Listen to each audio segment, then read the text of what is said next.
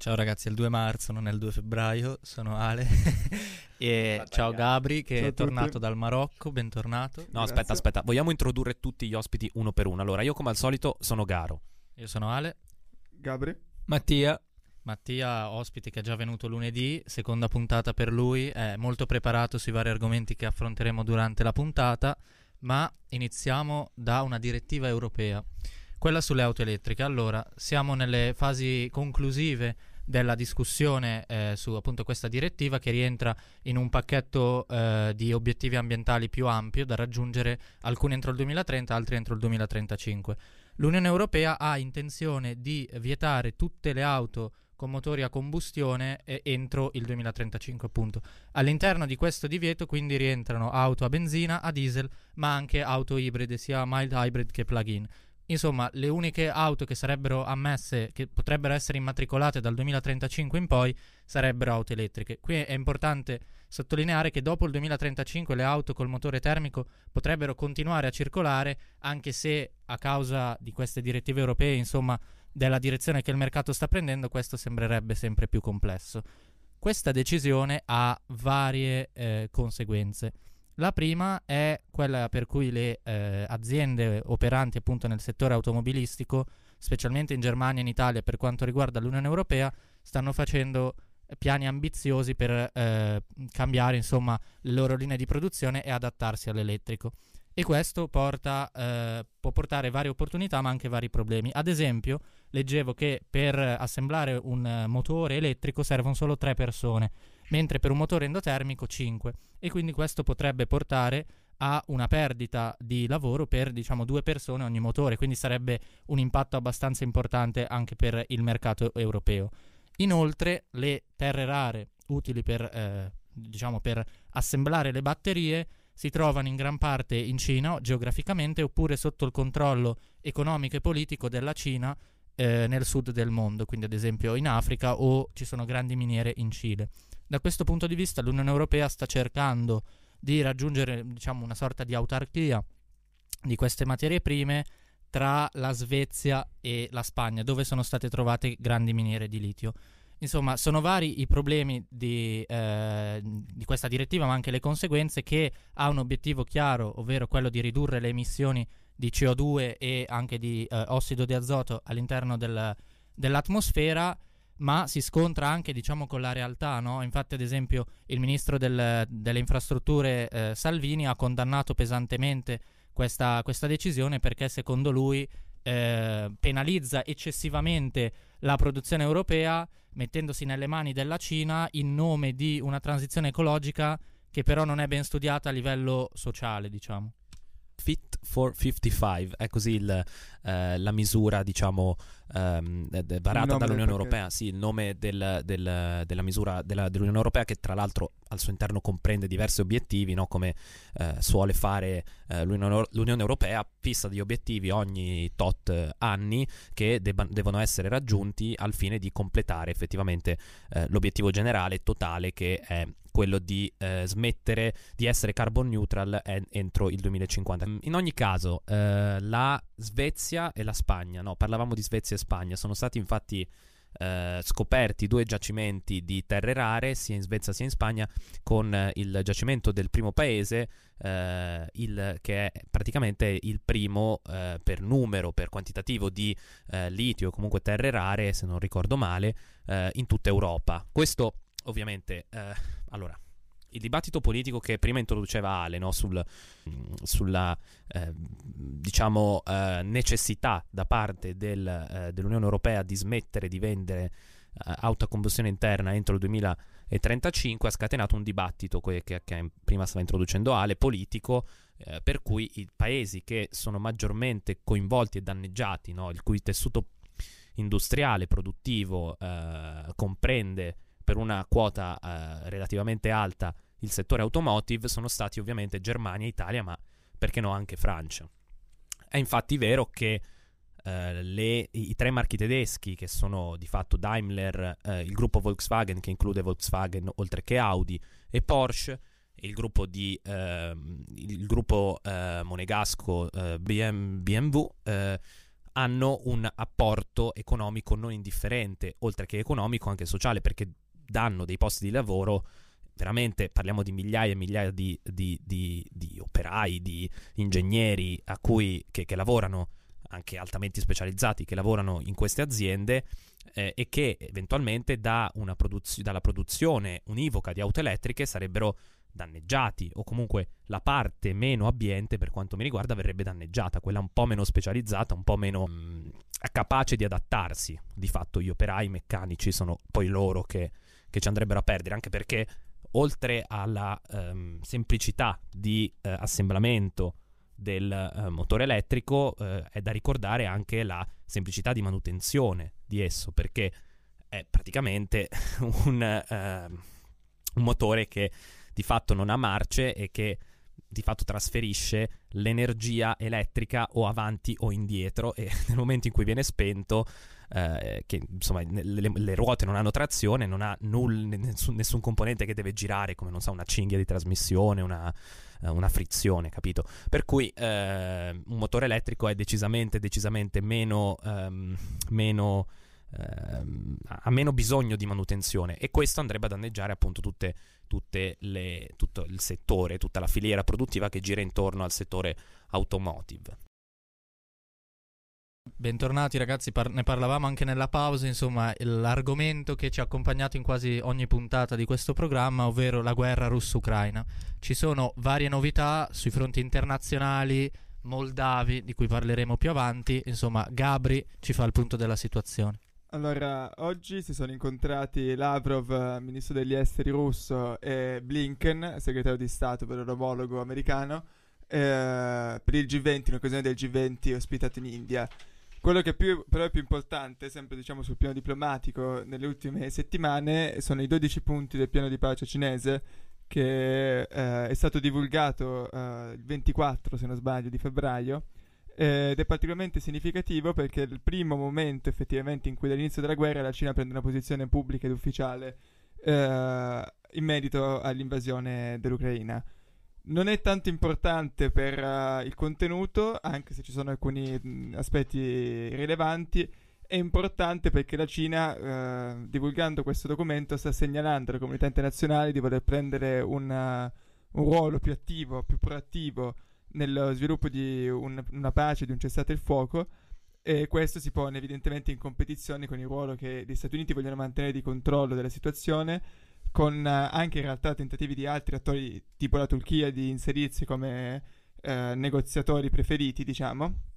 E poi perché si inserisce nel tassello più grande della competizione tra Stati Uniti e Cina, eh, e soprattutto in un punto, quando la Cina dice di rispettare l'integrità territoriale, ma anche gli interessi e le necessità di sicurezza di ogni paese, il richiamo va direttamente a Taiwan, al, al Quad, al, insomma, al dialogo tra Australia, Giappone, India e Stati Uniti in merito all'Indo-Pacifico, che è essenzialmente un piano di contenimento della Cina. Sì, certo, sicuramente la Cina rispetto agli Stati Uniti ha una um, posizione molto più neutrale nel conflitto, sebbene sia uno dei partner principali della Russia dalla, dall'inizio della guerra e quindi dall'inizio delle sanzioni. La Cina diciamo che si pone in maniera abbastanza neutrale e vuole porsi come ne- parte negoziatrice principale e diciamo che non, non, non, si avvicina a. non parla in maniera specifica di Russia e di Ucraina nel, nel, nella, nel documento dei 12 punti, ma è interessante quando diciamo, non fa meno di condannare diciamo, in maniera velata la Russia quando eh, invita le parti a non eh, includere minacce nucleari nella, nella dialettica del, del conflitto. Um, se posso commentare diciamo, questi 12 punti, possiamo vedere che la Cina però non, non ha... Mh, Scusate, la Cina non, non, parla in maniera specifica di come costruire una pace duratura, una pace che eh, si basi sulla integrità territoriale ucraina, quindi senza eh, porre delle basi solide per il futuro.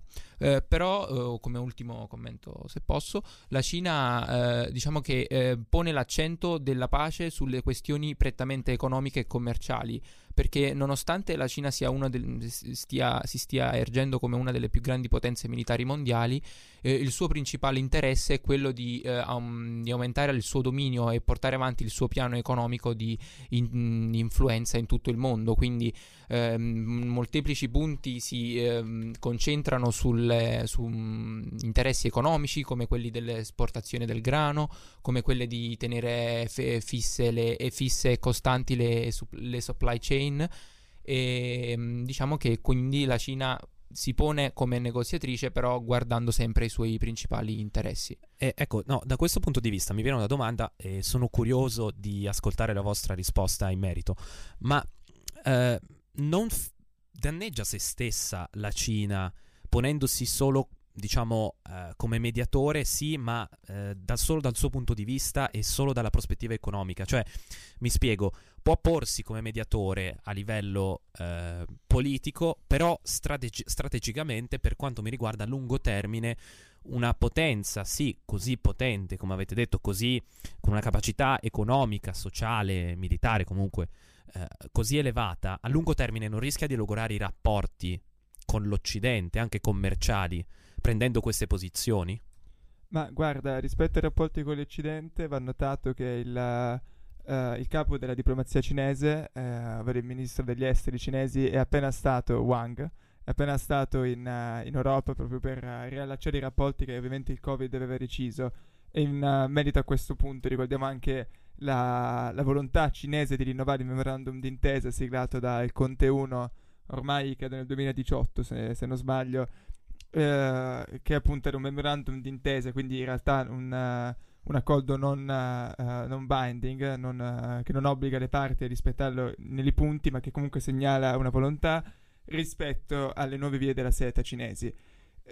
quindi in realtà la Cina lavora su più fio- fronti, sia quello bilaterale che insomma diciamo cercare di, di coinvolgere i suoi partner dal punto di vista economico, però sì, è complicata la sua posizione. Sì, è importante perché eh, la Cina diciamo che non vuole lasciare nessuna mh, mm, porta chiusa per, mh, mm, per, le, per, i piani futuri, però dobbiamo ricordare comunque che le ostilità tra Cina e Stati Uniti hanno raggiunto un livello di escalation molto importante nello scorso anno quando la Nancy Pelosi ha fatto visita al primo ministro tai- eh, taiwanese proprio nella, nell'isola di Taiwan. Però nonostante ciò la Cina nei suoi 12 punti pone l'attenzione sul, um, sull'evitare eh, dia- una dialettica e un approccio um, da guerra fredda, perché la, la Cina um, non vuole creare mon- un mondo bipolare dove si oppongono Cina e Stati Uniti e, e dove quindi eh, gli interessi economici dei due paesi che, creare, che vogliono creare legami con tutto il mondo, vanno, gli interessi economici si vanno sempre più a, ad attenuare. Quindi secondo me la, la Cina vuole tenere aperto i, tutte le porte appunto per i suoi interessi economici e i suoi interessi. Appunto, quindi confermando ciò che hai detto riguardo il viaggio del Ministero degli Esteri cinesi in Europa, anche se comunque la vedo molto difficile che l'Europa si possa, con l'America possa riaprire fronti economici con la Cina. No, su quello assolutamente sono d'accordo, però sì, no, la, la rilevanza economica della Cina è forse troppo grande. Siamo arrivati a un momento in cui eh, l'interconnessione con la Cina e anche eh, per quanto mi riguarda anche la dipendenza economica le, per le materie prime, magari non, forse non prime, la materia prima non è il termine corretto, però tutti i dispositivi elettronici o comunque di, di piccola manifatturiera, diciamo, possiamo dire, ehm, è talmente elevata che chiudere un fronte, com- un rapporto commerciale, un fronte commerciale mi viene da dire forse un po' troppo lessico bellico, soprattutto in periodo in un periodo come questo. No, però chiudere i rapporti da, con, con, la Cina andrebbe, secondo me, a rovinare entrambi, ma forse più l'Unione, Europea. Abbiamo visto, tra l'altro, ricollegandoci a quello che abbiamo detto prima con, con Ale sulle auto elettriche, la Cina è il primo produ- produttore al mondo di auto elettriche e la prospettiva è, eh, dal loro punto di vista, ovviamente è destinata solo a miglioramenti per quanto riguarda gli export e la produzione. Infatti le alternative vere alle note Tesla o eh, altre comunque marchi eh, mainstream che, che, si sono convertiti all'elettrico sono, stanno cominciando a diventare sempre più auto cinesi. Prima abbiamo citato la Moldavia prima di iniziare il discorso sul ruolo cinese, ma insomma anche questo piccolo paese europeo rischia probabilmente senza volerlo di giocare un ruolo importante nella guerra russo-ucraina. Allora, ricapitoliamo un po' la situazione iniziale. All'interno del paese moldavo, che ricordiamo da giugno è un candidato all'ingresso nell'Unione Europea, c'è una regione separatista russofona e russofila che si chiama la, la Transnistria. Questa regione non è riconosciuta da nessun paese se non per la Russia e eh, insomma sembra di tornare nell'Unione Sovietica. Ho visto qualche video, ci sono bandiere con falce, martello e anche l'architettura rimanda molto alla, alla vecchia Unione Sovietica pensate, ci sono proprio delle vere e proprie frontiere che, come eh, ripeto, non sono riconosciute da nessuno Stato se non per la Russia, che rendono questo, eh, questo paese, questa regione, non so bene come definirla, sembra quasi una, una nazione, anche se nei fatti non lo è. All'interno della Transnistria c'è una compagine di militari russi presente ufficialmente per peacekeeping, quindi per mantenere la pace, per evitare scontri interni.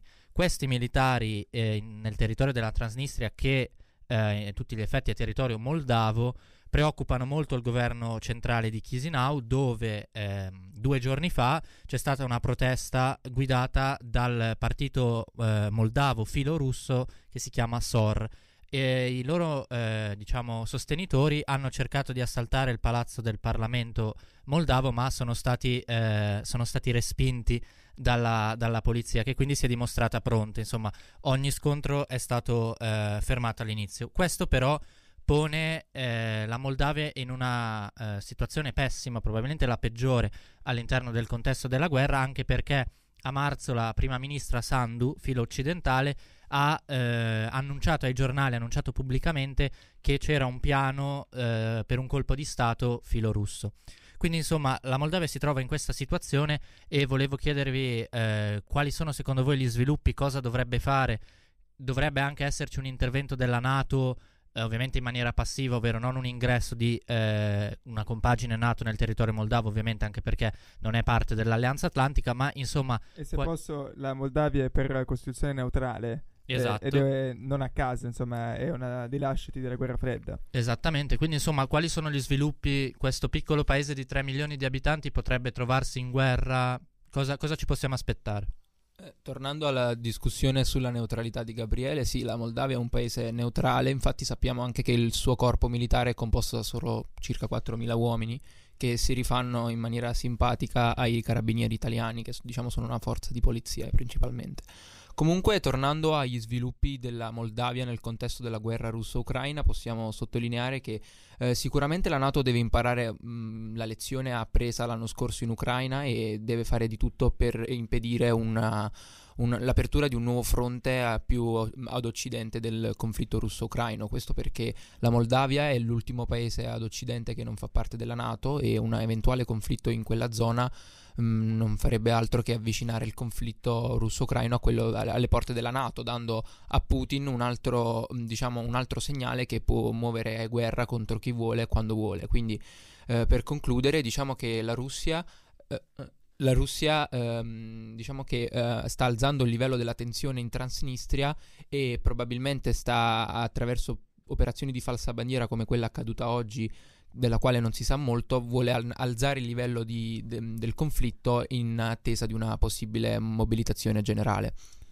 Ora, eh, sì, sono abbastanza d'accordo, credo che fondamentalmente quello che stia facendo la Russia è eh, destabilizzare un ulteriore paese, evitarne l'ingresso nell'Unione Europea a breve e cercare anche di, diciamo, distrarre il più possibile eh, per quanto può contare l'attenzione dell'Europa e degli Stati Uniti dal conflitto ucraino.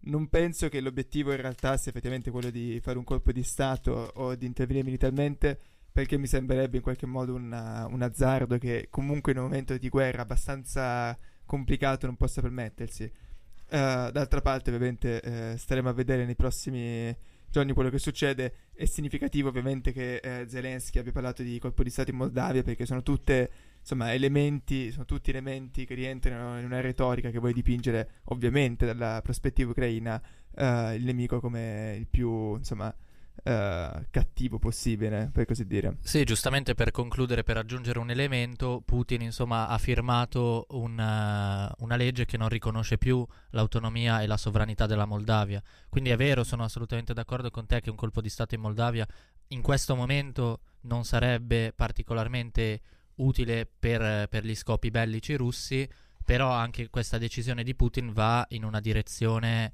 eh, di certo non di pace. E bentornati a tutti dopo questo intermezzo musicale apprezzatissimo da me personalmente, da tutti i nostri amici genovani senz'altro. Uh, siamo tornati con un altro speak e in questo caso ci dedichiamo ad una notizia diciamo giudiziaria che è fresca di cronaca, ha a che fare con quanto successo nel 2020 con la gestione della Lombardia non esattamente eh, come dire, fantastica, ottimale dell'emergenza Covid, soprattutto nelle prime settimane. Ma eh, allora sì, ovviamente eh, ci stiamo riferendo a... Eh, vi ricordate le bare di Bergamo, eh, tutta quella polemica che scoppiò per le zone rosse, poi in seguito a Codogno, poi... Ecco, non è eh, caduta nel, dim- nel, dimenticatoio, soprattutto da parte delle autorità giudiziarie che si sono eh, impegnate per, in particolare la Procura di Bergamo, si è impegnata in un'inchiesta eh, ai danni, a danno di, eh, dell'ex Presidente del Consiglio e ora eh, capo politico, così si chiama, del Movimento 5 Stelle, Giuseppe Conte, l'ex ministro, l'ex suo ministro eh, della Salute Roberto Speranza, ma anche l'ex assessore al welfare Giulio Gallera, eh, e il presidente di, eh, della regione Lombardia che è stato confermato, eh, nonostante il nostro stupore, possiamo, possiamo dire, la, la, redazione di Big News è, è rimasta abbastanza stupita. No, eh, comunque no, vi, vi, ricordate di questi soggetti qua? Ecco, sono indagati eh, per epidemia colposa ma anche omicidio colposo perché... Ehm, praticamente a ridosso tra febbraio e marzo del 2020 eh, vi, era, vi, vi, ricordate il famoso indice RT no, che misurava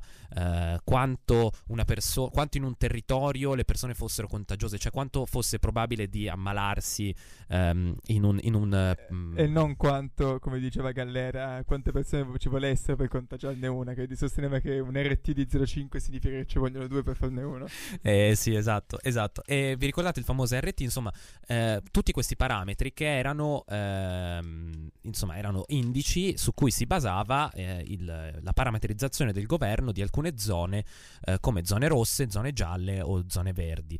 In base a RT, così come contagiosità o insomma altri parametri, questi venivano mandati a Roma dalle regioni eh, d'Italia e venivano valutati dal ve lo ricordate, ora vi sblocco un ricordo, il comitato tecnico scientifico, al cui vertice stava, stava Silvio Brusaferro, anche, anch'egli indagato eh, dalla, dalla, Procura di Bergamo. Insomma, il fatto è che vi erano i parametri per mettere in zona rossa eh, quella, eh, que- quell'area, eh, però non è mai stato fatto. Non è mai stato fatto, forse, forse si indaga eh, Fontana per questo perché non sono stati comunicati correttamente i parametri, per cui vi è stato un, uh, un, un, una mancata comunicazione di parametri che effettivamente poi servivano alla sicurezza dei cittadini o perlomeno riguarda, cioè per quanto riguarda le misure intraprese dal governo, eh, quelle rientravano nella, nella, nella, sicurezza dei cittadini, per cui vi è, una, vi è stata un, prima un'inchiesta che è stata archiviata, ora aspettiamo